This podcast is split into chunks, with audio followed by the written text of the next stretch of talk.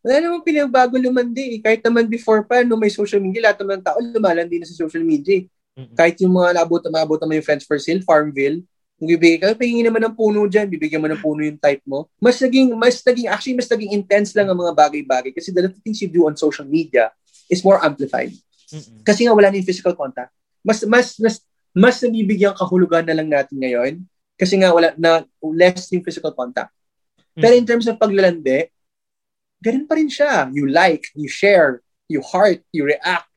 Still the same even before the pandemic and that's what people did. Mas napapansin na lang natin ngayon yung landi at mas na-amplify siya dahil lahat tayo nasa bahay. Pero walang mm. nagbago. For me, walang nagbago sa how you make landi. Ganun pa rin yun. You tweet, you heart, you comment, you put 100, you put flaming hot emoji, whatever, heart, whatever. Still the same. Still the same.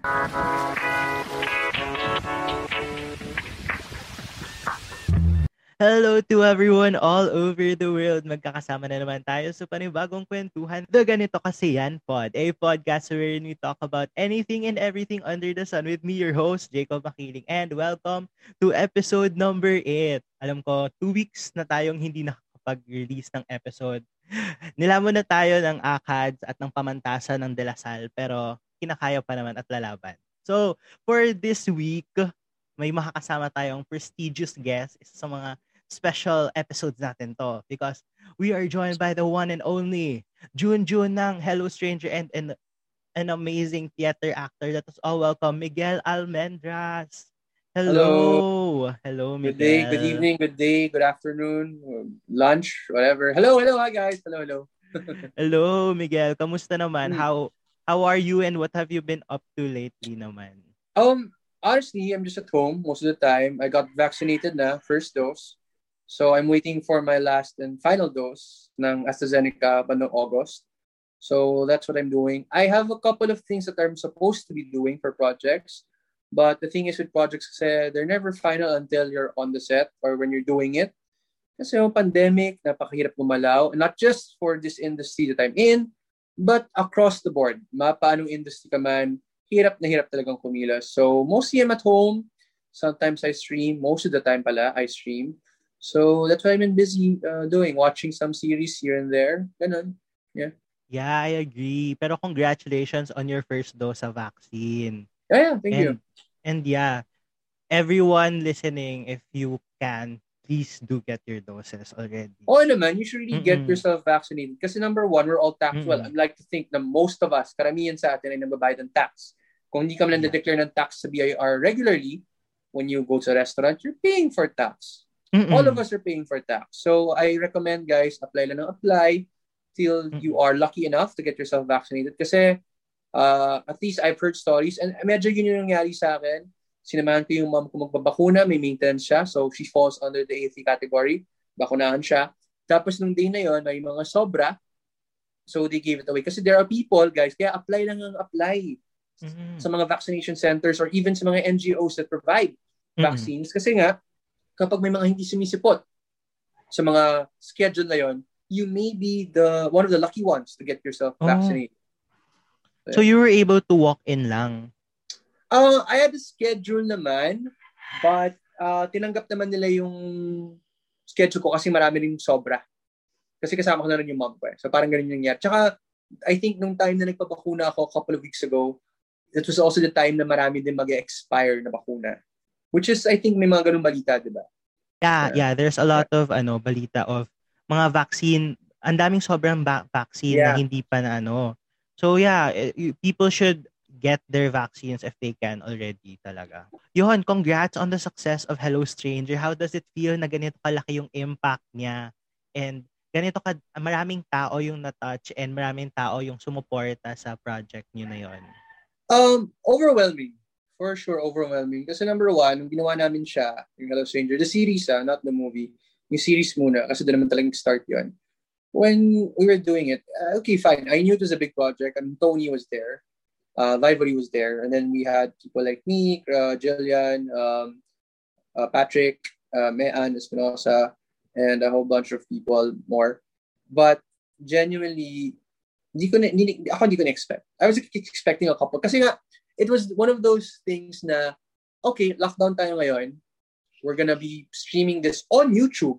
So you had no idea how this was going to uh, pick up, di ba?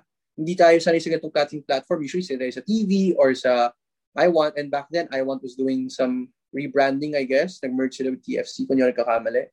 So, unexpected. Sobrang unexpected na nag-hit siya. Uh, we were the second BL to come out, followed by Game Boys. But I think, but also, uh, we were one of the very most uh, most viewed. I think until now, most viewed pa rin ng Hello Stranger on YouTube. So it's very overwhel- overwhelming the amount of support and love. And nakakataba siya ng puso. Before naman Hello Stranger, what were your career beginnings? How did you start in the industry? And yun, yun muna tayo. Before we focus on a lot of on the other things that you have done throughout your career, how did you start in the industry and I mean, theater or sa film and TV? So were you in theater ba during ano, college already? Yes. Nag-start Oh. ako nung college sa Tanghalang Ateneo. Doon ako nag-start. Uh, because uh, I used to be a visual artist. Sinasabi ko Mm-mm. naman to sa mga tao. I used to draw and paint and stuff like that. Tapos pagdating ko sa Ateneo, I was looking for something na related sa arts pa rin. Mm-mm. You know, as a club. Kasi may mga iba't ibang clubs dyan. I forgot orgs pala. Sorry, Mm-mm. orgs. And then, I, I realized I wanted to do something related, related to the arts. Problem lang, naghahanap ako ng mga traditional mediums like painting, sketching, wala. Mostly mga ID, information design, mga ganun, graphics, diba? So, and photography. So sabi ko, okay, I want to do, um, I want to pursue the arts pa rin. Kahit na com major ako, which I, that's the course I finished. So sabi ko, okay, sige, I'll do something with the arts. And then my friend recommended to me, I watched the play when I was in high school. Sa na college play siya. I watched it. And they were holding auditions. Sabi niya, "San, you should try out. Sabi ko, I don't act. Sabi niya, no, it's, try it out. I mean, it's still arts. Performing arts nga lang. And then the rest is history. So uh, for the remainder of my college time, uh, yeah, I was in theater for four years. I started doing film 2018. 2018 ako nag-start. That was my first ever project. Of course, before nun, commercial, short films here and there, ganon. But 2018 talaga yung doon ako nag-start in some way na nagsunod-sunod, hindi man nagsunod-sunod, but slowly getting traction on the things that I was doing. So next, ang pinaka-first film ko was Cine Filipino Matatapang. At na-discover lang din ako dahil din sa mga short films na nagawa ko na parang, sino to? I'd like to make him audition. And then, sino yun? Then Glorious, then sunod-sunod na siya. Parang ganun yung nangyari sa akin. Pero prior to entering acting in in college, were you already interested or parang from a young age No, from a young age ano ka na um interested ka na in acting or was it only in No. college? college Mm. lang siya. I was never interested in acting when I was in high school. No. Mm-mm. Kasi I didn't know. I, wala naman akong experience sa acting eh. Actually, may stage fright pa nga ako nung high school ako. So, wala akong ganong aspect. Although nagsimula na lang din yan dahil nga uh, when I was picking my course, sabi nila mag-com major ka. Total, magaling ka naman magsalita. So, sabi nila, may, may baka magamit mo rin sa acting yan. So, tako, may ibang acting eh. So, which, which I found out. Obviously, mga talaga ang craft ng acting. So, yeah, that's what happened to me. Pero honest to goodness, wala. Nung high school ako, if you were, if I had to go back in time and talk to myself, ikaw, oy, alam mo ba, arte ka? Talaga, yun ang sasabihin ko sa sa 18, 17 years year old self ko. Pero 'di ba you've mentioned then on your stream like you've done um behind the scenes work. How did ano naman? Um was it also did you always see yourself um during college to be in the industry or No rin. Mm. Because what happened to me was, uh, graduate ako. I, I can't remember when I graduated. I'm so sorry. Uh, I, ang, ang track ko kasi sa com was ad and PR. Mm, So, advertising? which is funny kasi never ko siya pinactice. Mm, Pero nung graduate ako, dahil nag-theater ako, and you know, four years sa theater or Tanghalang Ateneo, sabi ko sa sarili ko, okay, let's let's give it a shot. And nag-enjoy naman ako. So, pinursue ko yung pagtateatro, yung sa labas and everything. mm, Actually, dumating nga yung point, 2017, sabi ko, I'll do corporate. mm. Corporate na ako, ayoko to, dito sustainable. Or parang wala naman nangyayari. Then I got my first film in 2018. Mm, Parang ganun yung nangyari sa akin. And di ko talaga in-expect. Kasi when I graduated, I always I always told myself, I'm gonna try it out and then we'll see. Mm. Ah, hindi ko naman talaga in-expect that I, until now, it's 2021, I don't, I can't remember if I graduated 2017, parang ganun, Mm. that I'm still doing it. Diba? So, no, I really did not expect. that I, this is what I would be doing. Parang I just took a chance. Nag-theater, nag-theater na ako. Sige, gawin natin to. Ganun. So, graduating from college, what was your motivation in staying in acting? Kasi 'di ba, your comms major, you could go on other tracks, on other fields. Pero what made you stay in acting? Oh, ah, nag-enjoy ako eh. I'm really happy when I'm doing it. Eh. And I think that's one of the things na made me hold on to it. Kahit na alam kong mahirap siya. Kasi may mga, you know, honestly, you cannot do theater lang in the Philippines. Ang hirap din gawin. Theater alone. Kung nasa ibang bansa ka, siguro you can make a living, a decent living out of it. Pero kung theater ka lang dito sa Pilipinas, ang hirap. Ang hirap, hirap, hirap, hirap, hirap. So definitely what made me stay and pursue it was nag-enjoy ako, happy ako. Sobrang happy ako I'm doing it. The lifestyle of it, the friends, the most, a lot of friends I met through theater and of course now to film. So yun, that's what made me stay. And keep on going. So did you ever, syempre nag-sink in din yun na parang um th- there's this notion na parang life your the lifestyle is not really that um yun money is not really that um overflowing sa theater so was mm. it ever a worry or parang how did you surpass that stage na parang syempre mag syempre adulting isipin mo din how would I pay the bills and all that mm. how did you surpass that um challenge of syempre that notion towards theater Well, okay, in terms of money and so ganyan, which is true, totoo naman. Actually, most theater actors that I know, uh, they do they work they do corporate jobs. Diba? They do corporate jobs, they do this and that. So kaya nga ang ginagawa sa theater, hindi nga lang pwede yun. So what I did, especially yung mga time na yon, I really tried to juggle lots of things. Audition na audition. Hindi lang pwede theater. Kung may commercial available, try lang. Mag-audition ako for this, mag-audition ako for that. Even for events. Sumasali ako sa events or hosting lahat ng pwedeng gawin at pwedeng uh, salihan in some way, ginagawa ko. With, with regards to ano, ah, money matters yan, eh, para lang mag-survive.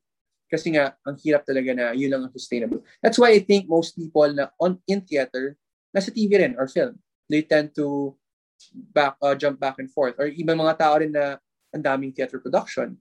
Yung isang beses sa Atlantis siya, bigla nasa PETA na siya. Or bigla na nandun na siya sa Repertory Philippines. Tatlong prod at the same time. Kasi nga, you have to be able to, parang as much as possible, ako kasi, hindi ko gusto yung feeling na nababakante ako. Yung, pas, pag pinakita ko yung calendar ko, wala akong rehearsal. Meron akong anxiety na doon eh. Parang wala akong ginagawa. Ayoko nun. So as much as possible. And that's how I did cope with that, which I really made sure to do, to always have something to do that would help me earn whatever that thing may be. Yes, yes, I agree. Parang feeling ko sa theater, kailangan ano ka din eh. Madiskarte ka din. Like, grabe, parang inisip ko paano na nababalance lahat yun. Para they need to memorize all these lines and rehearse mm. and all that. And then, nagagawa pa nila yon So parang, it really needs to, it, you really need to be madiskarte, no, in theater. Oh. Oh. And not just in theater, but in life. Yeah. Mm-mm. I agree.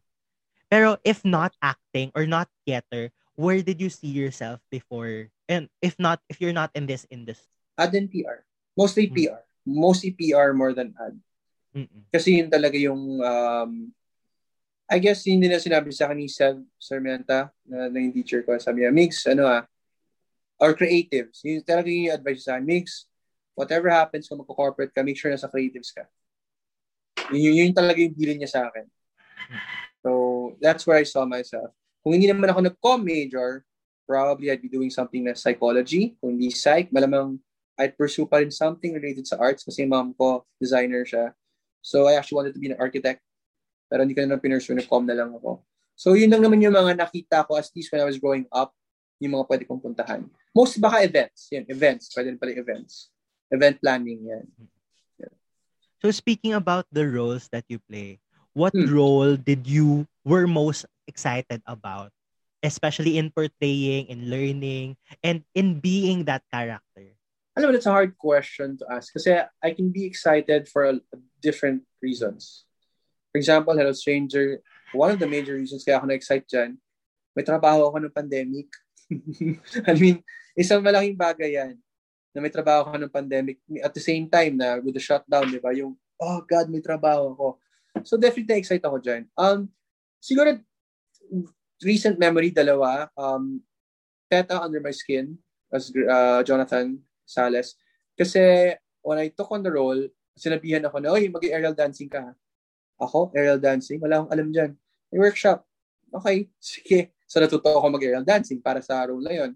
So doon ako na-excite, number one. Uh, you, it's, kasi may skill sets na matututunan ka usually when you're doing something. You know, in any role naman, sometimes you have to learn something for the role. And that's, I think, one of the things that excites me in any role that I do. You? So, yun talaga. I mean, it was, it was a advocacy play and first time ko magpeta. So, uh, it's about HIV, first time ko magpeta. So, that's very memorable. And itong Black Sheep na to, Hello Stranger, it's, uh, I think, the biggest role, the most mainstream role that I've ever gotten, ever. Kasi, for example, I worked with Tony before sa Glorious, pero I think I was also support there. Pero ito parang ensemble na cast na eh, di ba? So, ito, yeah, I think yun yung mga two roles that I would be, I was most excited for in recent memory. Ang, yun din yung maganda sa theater eh, na parang um, you get to challenge yourself na on things na you don't expect yourself to do na parang hindi hindi mo naman alam na kaya mo to or hindi mo alam na pwede mo tong gawin. Pero na explore mo and na, na, na you are capable of doing more than what you expected yourself to do diba that's to I mean that's the, the amount of stuff that I had to learn to, to through theater uh, sa Gamilan sa UP ano um uh, Kontragapi I had to learn for Sintandalisay before when I was uh, studying in Ateneo, uh, traditional music, uh, Igal, traditional uh, tawi-tawi dance. Uh, I had to learn kendo for a play. So marami ka talaga matutunan na Not just skills, but you also discover things about yourself as you're doing something. Because you explore yourself, your body, your mind, your psyche, and you tend to discover things that you might not be familiar before what role was the hardest naman for you to um to embody? Oh, sa PETA. Mm-hmm. Because I was doing a real, I was portraying a real person mm-hmm. with HIV. And that's hard to do. That's super hard to do. When you're portraying a real person, that's mm-hmm. very difficult, even for for me. Yun yung isang bagay na discover ko while doing that play. Mm-hmm. Unlike before, alam mo mga, mga fictional characters to, mm-hmm. you know, wala kang pagbabasihan in some way. Pero ito totoong tao na to. And actually, I think I met the person uh, that I was portraying. So, napaka ano yun. Yun yung ang hirap no, ng tedious nun. Because not just that, but you are portraying something of uh, with na may advocacy. Mm. So, alam mo yung hindi pa pwedeng hindi ka pa pwedeng okay, hindi ka, you know, it's it's an important, it's very important mm-hmm. that you portray it correctly. Mm-hmm. So, yan. Yeah, I agree. Parang iba talaga pag uh, pag totoong tao yung pinoportray mo, you really need to give justice to the role. Yeah, and you have to be truthful. Mm-mm. And what is the role that you really dream to play na parang to portray or parang what kind of character would you like uh, to explore I always say this sa mga pag tinatanong ako niyan, isa na naman ang sagot ko dyan. Lagi ko sinasagot dyan, gusto ko may kontrabida.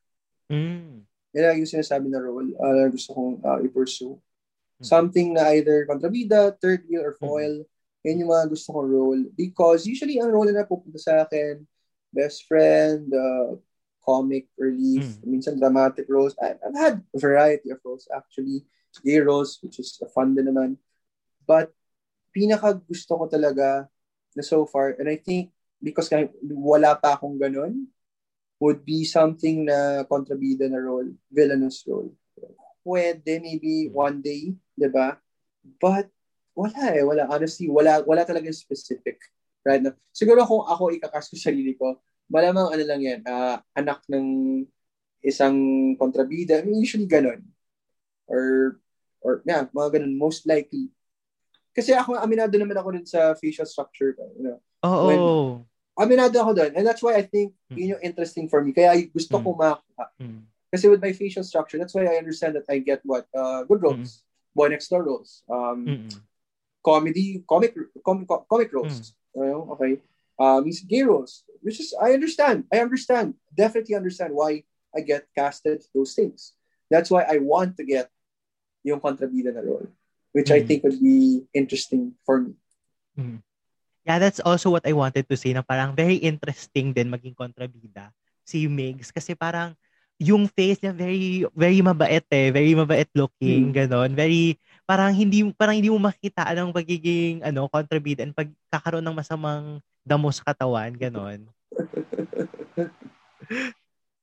so let's talk naman about Hello Stranger since okay. we've we've talked about it kanina. Um how hard is it doing the series remote and especially na parang yung environment is different lalo na sa pre-pandemic na parang syempre ikaw are you the type of actor ba that also thrives in physical contact and connection kasi parang syempre ang hirap noon pag you don't really see the um the person you're acting with and then hindi mo hmm. nahahawakan hindi mo na hindi wala ka talagang personal connection ganon hmm. uh it was difficult it took a, it took some time to adjust kasi you have to understand we were doing it at our own houses mm-hmm. no so all of those uh lahat na nakita mo sa series mga bahay namin yun. Yeah. so ang nangyari dyan they sent us some stuff. Tapos kami nag kasi nga oh, siyempre karahukan pa ng pandemic noon nagtalagang peak na lahat ng mga tao takot talaga sanitize, sanitizing etc so uh we had to set that up on our own diba Vivery was in Bohol so nahira, hindi sila nakapagpadala ng gamit sa kanya So, yun yung naging mahirap na aspect dyan. Tapos, we were all doing it via Zoom, which was unique, via Zoom. So, the setup was we had like uh, two devices, two or three, three, two to three devices. One device was for Zoom, and the other one was for recording. So, basically, if I'm using this for Zoom, I have another device on top of this device that I use for recording myself. And you had to talk as if looking at the other de- recording device as if may kausap ka sa Zoom. So basically, parang boses lang ang narinig mo sa tao. Kasi yung Zoom yung ginagamit ni na Direct Peterson ng time na Alem to give us comments and feedbacks. Pero nakatingin talaga kami sa recording device. So it, it created that illusion na kausap talaga namin is yung isa't isa. So, so you don't, ginawa na. So you don't really see it, yung mga Zoom scenes nyo, hindi talaga kayo nagkakakitaan nun? Nagkakarinigan kami, pero hindi kami mm. ka, pero ako hindi ko sila nakikita kasi hindi man ako nakatingin sa kanila. Nakatingin ako dun sa mismong lens nung kung saan ako nagre-record. Tapos meron pa ako isang device na they provided to provide record the audio in a good way. So, yun yung yun yung time namin. Tapos we had to rehearse. We really had to rehearse kasi you know, it, it takes time. You have to set up your camera properly. Ito, the way we're zooming right now, pag sinabi ni direct, tanggalin mo yung nasa likod mo, they have to be, and they can't do that for you. You have to do that for yourself. And that takes time. So, mahaba yung proseso nun. Sobrang haba ng proseso nun. At meron pa silang ano, outdoors. Meron pa silang outdoors sa eksena with Tony and JC. The first time they did outdoors na eksena. Iba pa yon, di ba? May mga PCR test pa yon. Everyone was coming out from a lockdown, di ba? May ano pa yon, may konting kaba pa yon, the protocols and everything. So, yeah. So how hard is it na hindi mo nakikita? Lalo na, syempre you've mentioned na you're also doing it through Zoom mm. and recording camera. How hard is it na parang you don't really see the person you're acting with na parang it's just the voice that you're hearing from them it's it's difficult but you take some time after that you adjust and you have to use a sense of imagination talaga Mm-mm. as if you're talking to that person uh like yung lente ng camera isipin mo yun yung mata ng tao in some way Mm-mm. so it takes some adjustment to get used to but um magiging dependent talaga sa voice ng tao eh. and that's what I depended and most of us depended on. Kasi when we were doing the scene naman, yun, may Zoom pa rin naman. So may mo yung boses ng tao, magre-react siya. Pero hindi mo nga na siya talaga tinitingnan kasi nakatingin ka dun sa lens ng camera. So adjustment lang, adjustment lang siya. So how is it naman finally working with JC and the young Padawans when when it was turned into a movie, especially na yung entire con- relationship nyo and yung connection nyo was only built remotely? How different was the working dynamics now when it went um, when it went physical? Sige, let's talk about the six main muna. I'm gonna exclude Tony and Mean, no? Kasi I've known them Mean is the longest person I've known sa buong cast. Known her for six years na. Tony, three years. I'm gonna set them aside. Uh, JC, Patrick, Jillian, and Vivory, sila lang talaga yung mga first time ko ma-meet in person nung shoot ng film.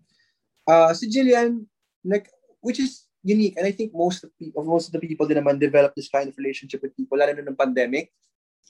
Naging close kami ni Jillian dahil sa usap lang sa chat.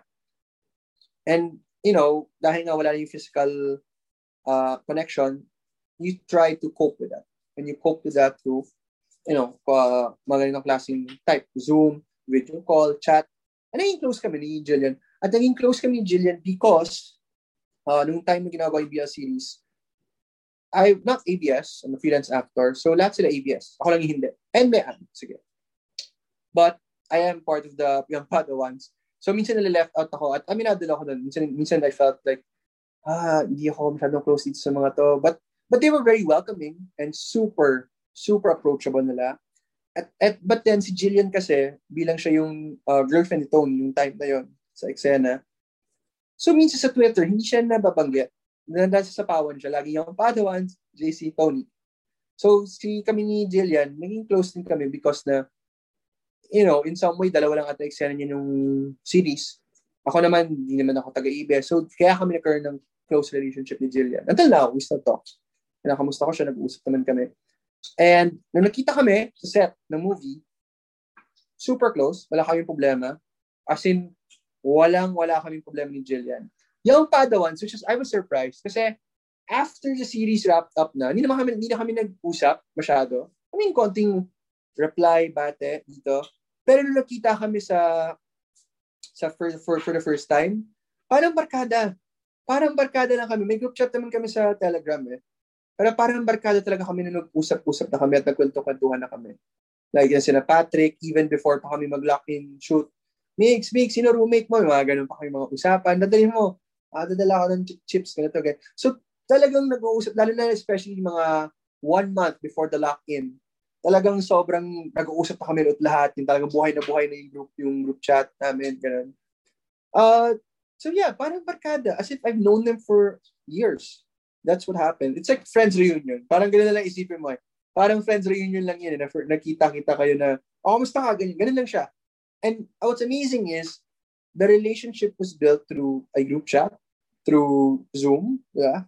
And that's what I find unique about them, about my relationship with them, and what makes it so special. Because they're the only group of people na I was able to develop that kind of relationship, lalo na ngayong pandemic. Tony and Mean naman, you know, always worked, I've worked with them naman, worked, worked with Tony twice, Mean a couple of times na rin. So, oh, Tony, wala, parang na yan, kamusta ka? And I've hung out with him naman sa labas din ng mga shoots. So, ano, friends naman talaga kami. So, nothing, ano naman dyan, wala namang life-changing doon. Mayan din, wala rin namang life-changing. Always here in PETA. So, ano, ang mga bago, and it took some time to get to know, was Jay, Jin, Marcos, and Dion sa film. Took some while, it took, it a while, but overall, lahat kami, we just clicked. All of us, kahit yung mga bagong pasok, like si Jay, Jin, Dion, and Marcos, So, nag-bonding kami and really felt like a family. Pero yun nga, yun nga din yung maganda eh, na parang, it was, it's amazing after na parang even through the connection na parang it's just through Zoom, na messenger, na parang naka-build kayo ng friendship and once nagkita kayo, parang it, it's just like parang close agad kayo. Parang yun yung ano din eh, yun din yung maganda, no? Mm-hmm. So, what was, what were you most excited about finally doing a, ano, um, finally doing a physical shooting naman. Meeting them in person. Hmm. Meeting them in person and stepping out of the house.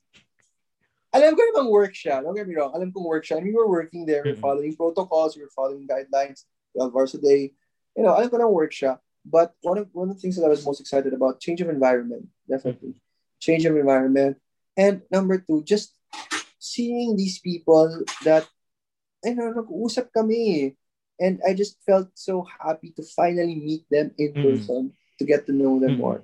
That was the thing that was most exciting. And of course, reprising the role of Junjun was mm. something that I enjoyed and was exciting for me. Kasi that's the lightest role I've ever gotten. I've always told this naman sa mga interview. Yan ang pinakamagaan na role na nakuha ko sa buong buhay ko, si Junjun. He's mm. a, a caricature. He's times 100, one times 100 ang energy niya all the time. And that's, I mean, sure, medyo may pagkaganon ako, but sa kanya, consistent eh. So that was what I look forward to. Mm-hmm. And plus, nasa beach kami. I mean, come on. Who, who won't be excited with that kind mm-hmm. of setting? Who wouldn't be? Diba?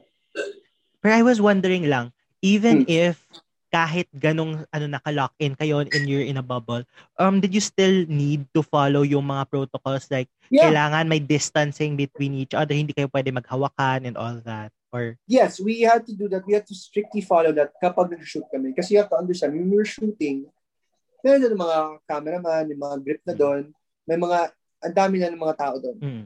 Pag kami-kami lang, of course, we still have to maintain distancing. Pero mas relaxed kami when we're together kasi Mm. kami-kami lang naman yun eh. Pero the moment when we're shooting na, doon talaga yung talagang stick na, na nagbabantay up, face mask natin. Kasi nga, may mga iba ng tao Mm. na ang dami na na nagbabantay ng camera, ng mga ilaw. Hindi lang kami-kami yon Mm. And eh, usually, ganun naman nangyayari sa mga shoot eh. Kaya may mga nagkaka-COVID pa minsan-minsan. Uh, minsan nakakuha ng utility or ng diver, ng sumusundo. Yung mga, at yung mga nakakalusot sa mga shoot. Yung mga Mm. nakakalusot. Kaya may mga nakahold na productions here and there. Sometimes, not not saying all. Mm. So, but definitely not just that, but you just have to be very careful. Kasi nung time na yon wala pang bakuna. Di ba? Mm. Wala pang bakuna. Of, course, I'm not saying that we should relax now. Mm. Kasi nga, you know, nag-roll out pa rin ng bakuna. Pero compared to last year, compared to now, I like to think mas, wala na akong, mas konti na anxiety ko compared to last year. Di ba? Na talagang hindi mo alam, oh God, oh, di ba? Mm. Magkaka, so yeah. Yun. Mm.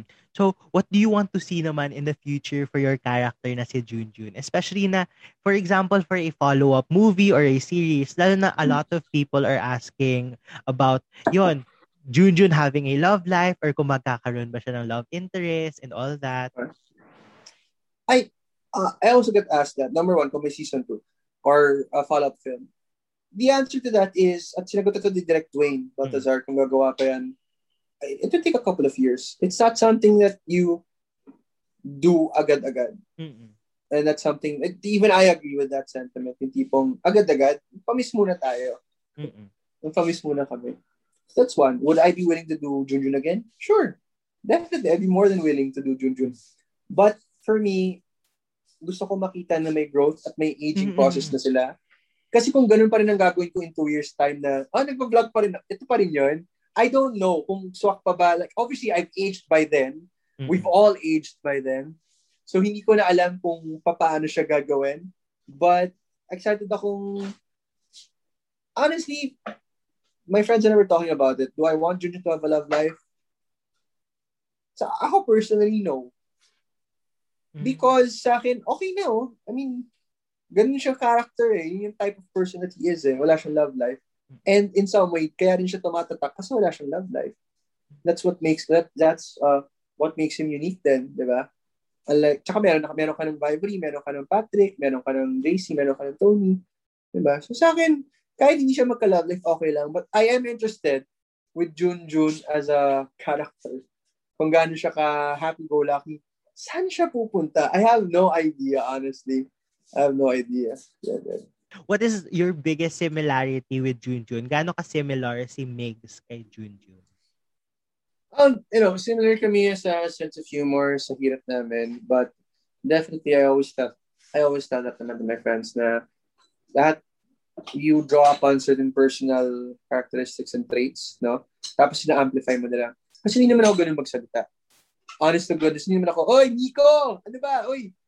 I mean, I did that, I do that on purpose. And I don't talk like that all the time. Uh, hindi ganun kataas ang energy ko na parang uminom ako ng Enervon ng every two hours. Hindi, hindi, hindi, hindi ako ganun. So, may similarities kami in terms of energy and um, quirkiness, sure. Uh, which I've told them and then I asked Derek Peterson this and I tweeted about this. Sabi niya sa akin, I asked him, so how would you like Junjun to be? Sabi ko, bahala Mig. Sabi ko, tama ba ang basa ko kay Junjun? Para siyang, para siyang Phoebe na Joey na may halong Ramon Bautista na halong Manny, Manny Jacinto from The Good Place. Sabi niya, yeah, which is true. Kasi that's that's where I sort of patterned him. Mm. Yung speech pattern ni Junjun niya, parang ano siya, Manny Jacinto ng The Good Place. I'm not sure if you're familiar with that show.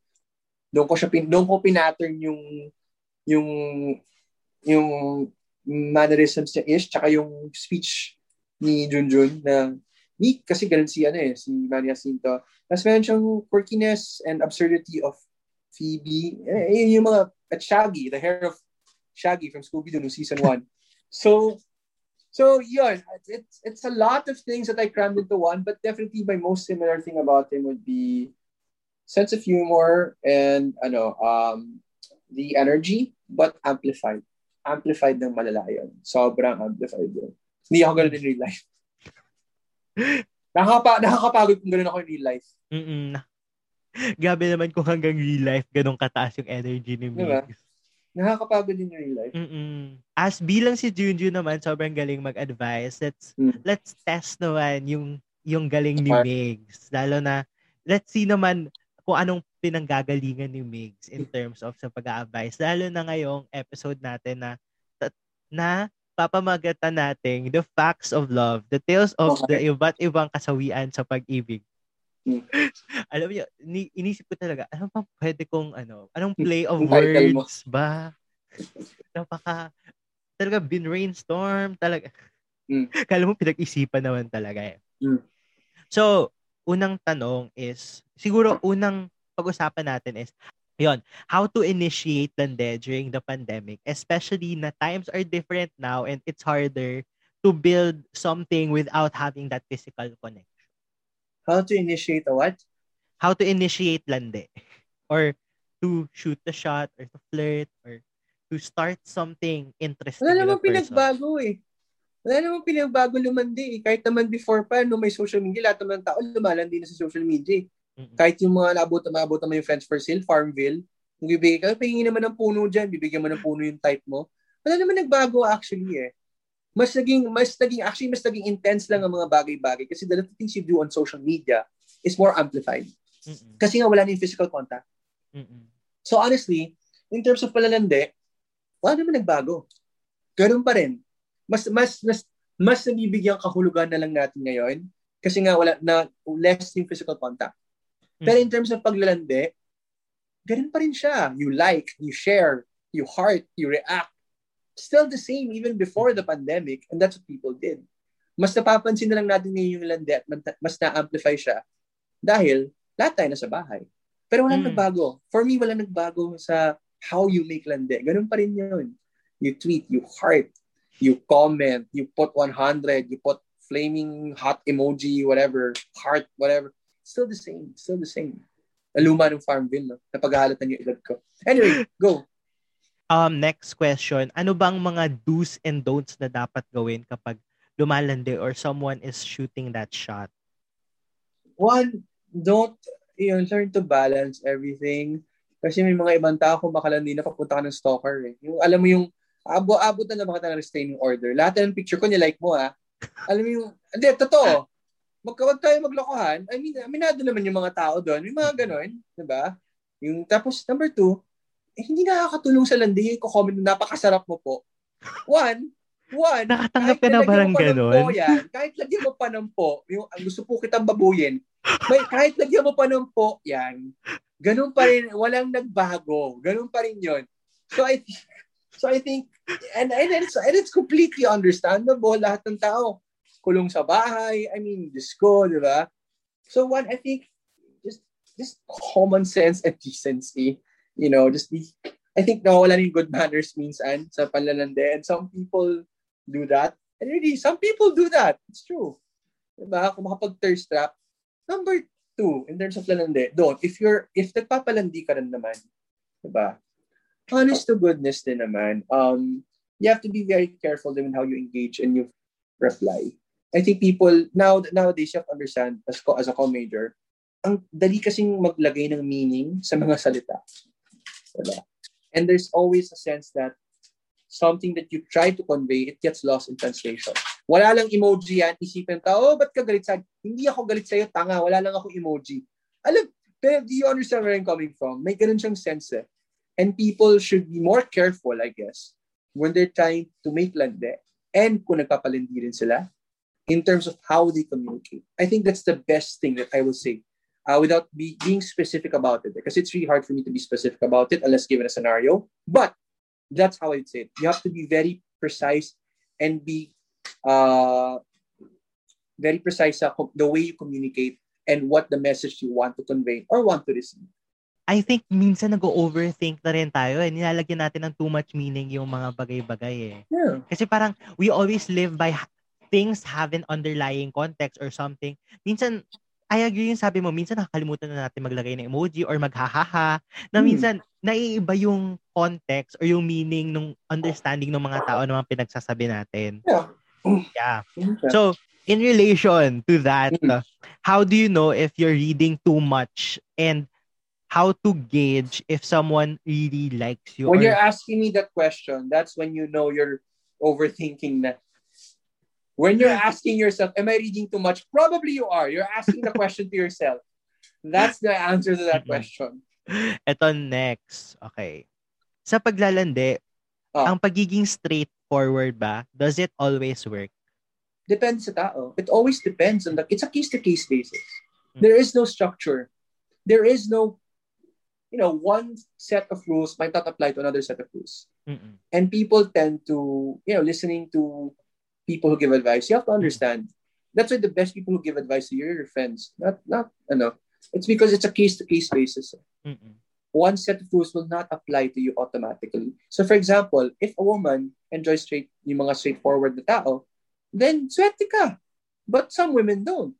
Diba? Or some men don't. Depende if mm-hmm. you're uh, part of the LGBTQIA community it's yeah, it's really difficult mm-hmm. to assess that eh.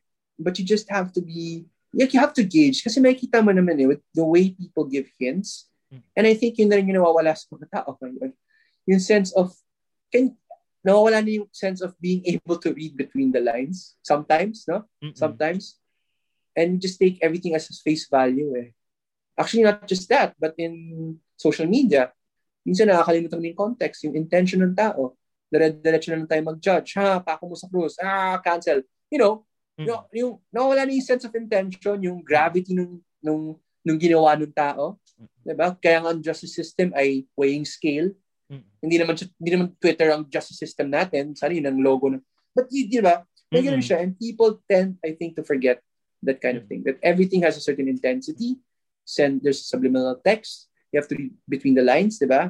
Uh, mm. For example, this. And, you know, uh, there's a comedian said this, not me, nilangin ko lang, mamaya ko, or ma-quote dito, sa comedian, sabi niya na ano, no means no. Diba? Mm-hmm. Totoo, no means no. At sabi ng comedian, okay, what if the girl says, no, ayoko niya, no. And, di ba? Uh-uh. There's an intention. And I uh-uh. think that's the problem now that people are tend to nawawala. Mm-mm. It's the intention, the context. Mm-mm. So, straightforwardness is okay, but depende sa timpla ng tao yan. You have to read between the lines. Mm. You have to put everything in context and you have to be clear with your intentions. Mm. You have to be clear. Mm. I agree. I agree. Na parang what is more important is how it is said rather than what is yeah. being said. In short. These are just words. These are Mm-mm. just words. Mm-mm. Diba? And I hope sa mga nakakanig po nito ha, again, I know no means no, but that's an example. And I didn't say that It's a comedian. Alcott. Ma marunong ako sa ganito. Okay, so that's yun yung ibig ko sabihin. Mm-hmm. But I hope you understand what I'm trying to mm-hmm. say. Mm-hmm. How do you know naman the difference if someone is just being nice or someone is flirting? Kasi 'di ba a lot of times parang uh, there's a lot of occasions or people okay. na na may misinterpret yung kanilang mga actions na parang ah na, ma, nagiging mabait lang naman siya pero nagiging ang interpretation na is nagiging paasa na siya kasi parang ang read ng ibang tao is this person is trying to attempt to flirt tas hindi naman pala parang ganon I think honest goodness eh, and I'll say this uh say this publicly people are actually afraid to flirt na nga rin eh. with the whole concept of uh, the movement of Me Too movement I know a lot of men right now who are afraid to flirt Kasi they don't know how to be interpreted anymore. Hmm. Natatakot na sila. And uh, going back to your question, how do you know whether you're, you're, someone is flirting with you or not? I think it's more complex now compared to before. Dati kasi you know that the person is flirting. Now, meron ng push and pull na eh, natatakot tayo. Na, minsan may mga, ako, personally, may mga kaibigan ako na takot yung, huwag tayo malandin. Ayoko, pero natatakot ako eh, kasi. Huh? But we were doing this before. I mean, just, just, just mm. flirt, just flirt. So, mm. Honestly, how do you know if someone is flirting? Grabe, ang hirap niyan. I, it's really relative to experience. Mm. And I guess the more experience you have, it's easier for you to know. That's how I would summarize it. The more experience you have in flirting, the more experience you have in being flirted, uh, you know, being flirted to, the more experience and knowledgeable you have in that uh, in that category. Pero for me, intention pa rin yun eh. Kasi, for example, if I, if you message me at 2 a.m. Who the hell messages me at 2 a.m. just say hi? Come on. Diba? Nagigets mo, it's, you have to, yeah, you, how do you know someone is flirting? Take into consideration the factors. Be sensitive. That's my advice. Be sensitive. Time, place. Ano yan? Did he just message you? Did or did he or she just message you randomly? Why? Ask yourself, why? Nagpa-thirst trap ka ba? May nakita ba? Did you see each other at the Zoom something? Why? And then you might figure out if that person is flirting with you or not. People don't just flirt online randomly. You're always reminded of someone because of something. Like, oh, nakita ko sa party. Ah, like ko nga picture niya. Di ba? It's not just like that. There's always something. So just be sensitive. That's my advice to, in terms of flirting or how do you know if you are being flirted to? Just be sensitive. Be sensitive with the little details. And there are a lot of details scattered around. Just be sensitive enough to notice them. What lande advice would you give your 18-year-old self? From you from you now. what lande advice would I give to myself? uh, kalma lang, marami pa dyan. yun na, yun, malamang yun na. Uh, lanti advice yung bigay sa sarili ko. Pero genuinely, I think I would say going back in time, ang sabihin ko sa kanya would be, ayusin mo naman yung pananamit mo. Sobrang carefree mo na, wala ka talagang paki sa style mo eh. Yun, yun ang sabihin ko. Kasi nung college ako, men, sobrang wala akong paki sa style. Kasi I always thought to myself, I'm here to study. I'm gonna go home. Tsaka tambay ako ng live. So I guess I would go back and tell me, kasi di, uso-uso yung mga boat, ayaw ko ngayon uso pa mga boat shoes ha. Pero yun talaga yung sabi, yun yung bibigay ko advice sa sarili ko. Uh, first impressions matter. Yan, yun na lang. First impressions matter. And I think that's something that I would tell my 18-year-old self. Ito, next question. What landi advice would you give someone who is inexperienced sa paglalandi? Oh, try it out. There are apps for that. Like, like what? Bumble, Tinder, or Grinder, even Grindr. Sige try, well, wag grinder. I think, think iba naman ang purpose ng grinder. But, um, sorry, sorry, sorry. But well, technically you can. I heard naman you can from friends. But yeah, fine. Tinder, uh, Bumble. Try it out. Try it out there. Use it as a platform to try out flirting. Not, don't catfish for the love of God, but try it out. Try it out if it works. If, you know, it's a, think of it as training wheels. Try it out. You have nothing to lose naman eh. Mm-hmm. 'di ba? If you're I'm sorry, I've only used those apps when I'm traveling abroad. Bakit no, abroad? Bakit Kasi alam mo yung naghahanap ako, well, iba naman nakalagay naman talaga sa description ko. Asian nakakatawa, Asian kid looking for a tour whatever. Ganun. Yun nilalagay ko talaga sa description ko. Hi, I'm an Asian kid looking for a tour guide to help me. And they're accommodating. Kasi friends, nakipagkwentuhan, lalakad-lakad libre ako ng beer, libre ko siya ng, tapos tour, ganun, ganun siya. When nasa Europe ako, ganun yung ginagawa ko. Eh. Hey, ano, oh, you Miguel? Yeah, yeah, uh, hello. Hi, Natalie. Ganun, ganun lang yung mga ganun. So, that's how I would, ano, advise maybe. Kasi kung takot siya, yeah, try niya. Pwede, pwede ba fake profile doon? Pwede, no? Saan? Sa Bumble or Tinder. Sorry, tagal lang. Huli kong ginamit, 2018 eh. Hindi ko rin alam eh. Hindi ko, ma- hindi ko maalala eh. Ayun. Okay. Shout out. Ito yung next. Okay. Ay, ito. Should dating a friend's ex be off limits? No. Siguro, hmm, no. Kahit pa parang, kahit parang medyo bros-bros kayo, ganun. No. For me, no. Mm. Because, pero magpaalam ka naman. Ako kasi, I did that. I did that. Pero mm-hmm. nagpaalam ako. Sabi, okay lang, go. It's again, it's a case-to-case basis. Eh. But for me, no. Pero, mm-hmm. yun nga eh, just because you can, doesn't mean you have to be impolite. And I think that's that's a major thing and theme naman across the whole dating experience. Mm. Just because you can, huwag mo naman sagarin. Just because you can, huwag, mo, huwag ka maging impolite. Just because mm-hmm. you can, don't forget good manners and decency. Diba? Mm-hmm. So, sa akin, in my opinion, my personal opinion, you can, but be polite. Tsaka, for example, okay, if I'm dating an ex, ah, uh, sorry, if I'm dating my friend's ex, agad-agad after nila mag-break up, di ba, nagigets mo? O di, mm-hmm.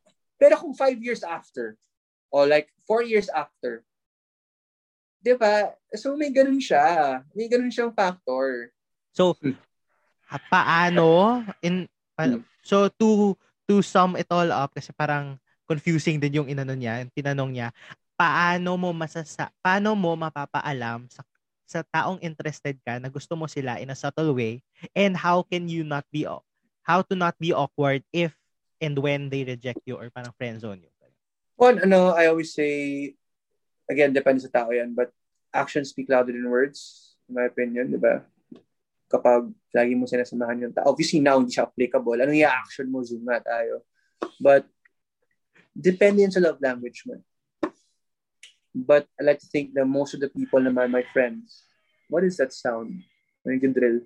Anyway, uh, most of the people na encounter ko, actions speak louder than words. Ganun siya. So, maybe subtle, yung samahan mo palagi, you know, chat kayo.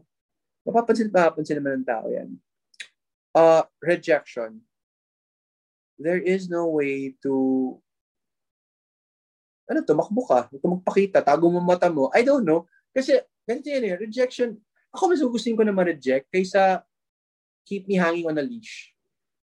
Mag, mag, mas gugustuhin ko na ma-reject. So for me, I think reject, it's about the perspective. I think rejection is something that you should always be open for and you should accept willingly. Huwag ka matakot sa rejection. Mas gustuhin ko na ma-reject kaysa malaman ko, kasi hindi ko malaman kung ano pa talaga status, kung ano ba niya sa akin. Di ba? So sa akin, kung ma-reject ka, uh, although how to ano lang naman yun, i-comp- drill, sorry. But again, masasabi ko lang dyan is how you compose yourself is depend, depending on you. Kapag reject hindi ka naman siguro mag-breakdown sa kita ng SM Mega mo, umiyak, ah, gusto ko na magpakamatay. Obviously, hindi naman siguro ganun, no? So, again, babalik naman tayo sa simple, simple little things of common decency. Hindi mo naman siya ba-block, di ba? Na-reject ka lang, Brad or girl, or whatever you wanna identify as. It's just a rejection. Kalma lang, marami pa yan. If it's not meant to you, it's not, it's, if it's not meant to be, it's not meant to be. Ito ni-reserve ko for last. Pero actually, I agree dun sa sinabi mo na if you're rejected, like, you should not really fear being rejected kasi just let them know about how you feel, di ba? Kasi, like, you wouldn't know. Parang, you miss 100%, wait, you miss 100% of the shots you did not take. Oh. Actually, ang simple lang sagot ko dyan eh. Ito, hmm. sige, tuhog natin. Would you rather get rejected or be ghosted? Ako rejected. Same. So, ganun din I guess, in terms sa tanong, sa nagtanong na yan, ako nga kinikaman ngayon, uh, just accept it. And ako, even, it's in, it's better to, ako when people tell me that they did, they don't cast me, they send an email, I say, thank you so much for the email, I appreciate this. Because I'd rather know na hindi mo ako kinas, kaysa, ano, ako, ano ba, type ba ako ng mga to? Kukunin ba nila ako sa role na to? Anong gagawin ko? Diba? Likewise, in sa ganyang aspect in terms of dating, mas okay na ma-reject ka. Siyempre, masakit. Hindi ko sinasabi hindi siya masakit. Pero part yun. Kasi kung hindi ka handa magmahal, ay huwag ka na lang mag-date. Kung hindi ka handa, sorry, kung hindi ka handang masaktan, huwag ka na lang mag-date kasi part yun eh. Masasaktan, masasaktan ka sa one way or another. Before we end this episode, what to do kapag na in love sa best friend? Do you take the risk or do you banlaw the feelings to protect the friendship? Kasi parang feeling ko, isa din tong common ano eh, dilemma eh, na parang people falling in love with their best friend. Kasi parang sobrang close to yun, all that, parang wala ka namang ibang ano, makakausap. My, Lalo my, this my, time. My very simple question to that is, are you will if you're willing to risk the friendship, if you're willing not to be friends with that person anymore, just to be with that person and to be able to call that person your boyfriend or girlfriend, go ahead. But if you're not willing to take the risk, then don't. Kasi usually ganun naman yan eh. People who are who date their best friends are people who are willing to take the risk not to be friends with them anymore, if ever. And that's something that you have to know deep inside your heart. I think that's the answer to that question. Kasi kung kakayanin mo yan, alam mo rin, alam mo yung mga repercussions yan. Wala naman talagang sure ball dyan, di ba? Ng mga best friends na they're married until now. Good for them. Meron din mga, mga, mga best friend naman, hindi na kami best friends eh. But that's part of it. You took you took a gamble. You took a risk when you dated your best friend. That's part of it. Diba? Swerte na lang kung date kayo, nag-date kayo ng best friend mo, balik kayo, best friend pa rin kayo. Swerte na lang yun. At may mga ganun namang cases.